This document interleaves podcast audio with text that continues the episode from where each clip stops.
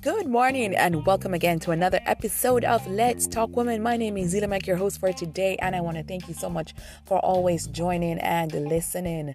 Let me tell you something it is showering blessings, blessings, blessings, blessings are flowing. They are flowing like the river towards you today. I really do hope that you have been having a wonderful week so far, and guess what?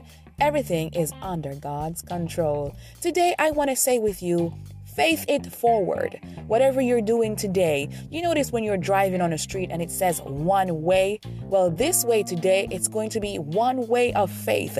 Ain't no turning back, ain't no turning to the left or to the right.